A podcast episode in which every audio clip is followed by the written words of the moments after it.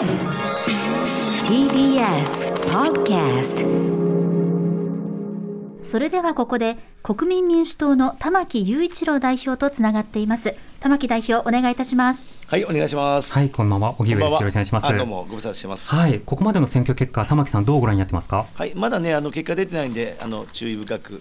慎重に見守っております。はい、今回の選挙前の野党がどういうふうに組むのか注目されてましたが、維新との連携というのもありました。この点についてはどう振り返ってますか？まあ、そうですね、あの京都だけなので、はいまあ、ちょっと若干、まあ、関西の特殊事情もあったと思いますけど、ええまあ、ちょっと残念ながらね、あの結果がちょっと出なかったんですけど、はい、あのまあ、あの政策でですねある程度一致できるところは一致していこうということでやってきましたので、まあ、その延長線上で選挙でも協力できるところをその地域によってはしたということですね。うん、今後の選挙では、特にまた次の衆院選などを含めて、野党がどう組むのか、これは長期的にプランを練らなくてはいけません。この点については、今はどうでしょうか？まあ、そこはあの野党第一党さんが考える話だと思いますね、あのもう私、そうは言ってもちっちゃい政党なので、はいわれわれがどうこう言っても仕方がないので、まずわれわれはやっぱり政策本位、政策実現にこだわって、一つでも二つでも実績を上げていきたいなと。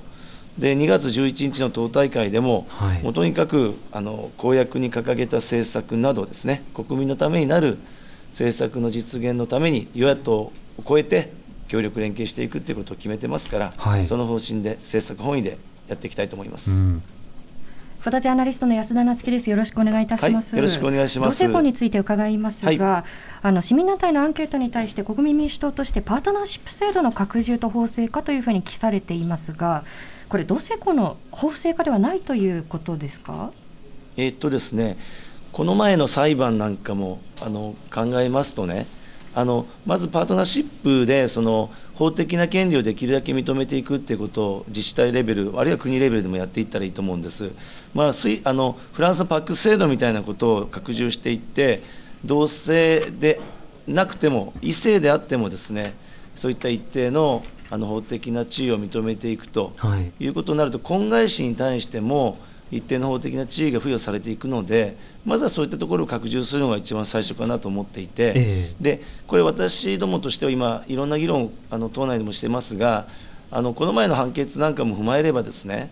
あの本当に同性婚を認めるのであれば、あの両性の合意に基づくという憲法上の規定は、両者の合意に基づくということで、文言上も同性婚が認めるようなふうに改正した方が、あの解釈であの認めますよって言っても、もう文言上明らかにあの異なるセックスっていうふうに、まあ、文言上読めるので。えあのでまあ、そういうことを、まあ、肯定的に捉える判決だということにもなるので、えはい本当にまあ同性婚を認めるのであればです、ね、国民的な議論をして、あの両性の合意というところを両者の合意というふうに変えていくのも含めて、ですね、ええこれもまあ憲法審査会でしっかり議論したらいいと思います。あのただあの6月20日の大阪地裁の判決は24条で憲法上同性婚を禁じてはいないという趣旨の判決も出てます。この点について法制化自体は可能だと思うんですがいかがでしょそうですねあの憲法上の議論も法律の議論も私はやったらいいと思います。ええあのだからそれは憲法だってその両者の合意ってすればより明確になりますしね。はい。あのだから解釈会見だめだっていう人もいるわけですから、あのやっぱり憲法の規範性ということをあの重視するのであれば、明らかに憲法上も読めるようにしたりし、もちろん法律でできるんだったら法律でできることもあのしっかりと議論していったらいいと思うので。一点補足しておきますと、あの両性のあの合意と書かれていますけれども、あの同性の結婚を憲法は妨げていないというような判決しか今のところ出ていないので、え憲法上にえ同性婚が違憲だという判断はないという点は、これはご承知ですよね。はい、もちろん知ってます。はい、ではあの続いて武田さん。はい、ライターの武田と申します。よろしくお願いします。あの防衛費増やすための財源あの、経済のパイを大きくするという言い方されてますけれども、これ、逆に言うと、防衛費の増大っていうのは、まあ、すぐにできないっていうふうに考えてらっしゃるということなんですかね。これね、だから、そのもう現実的な問題として、これから20年間、65歳以上人口が増え続けるんですね、はいこのことを言う、ね、政治家あんまりいないんですけど、そのいわゆる年金医療介護の国庫負担のいわゆる社会保障関係費は、もう自然に20年間、これから増え続けますよ。えだから、それをどうやってそのファイナンスしていくのかっていうところで、私はもう、それはもちろんいろんな方法があります、それは。えはいあの増税しろっていう人もいれば、あの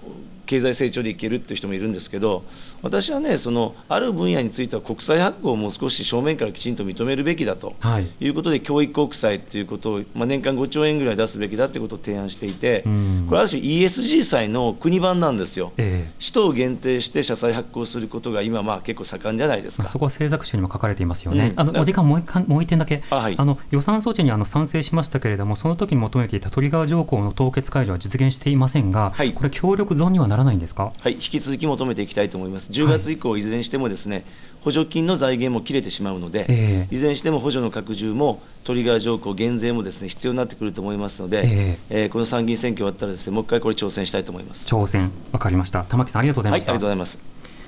国民民主党の玉木雄一郎代表に伺いました。はい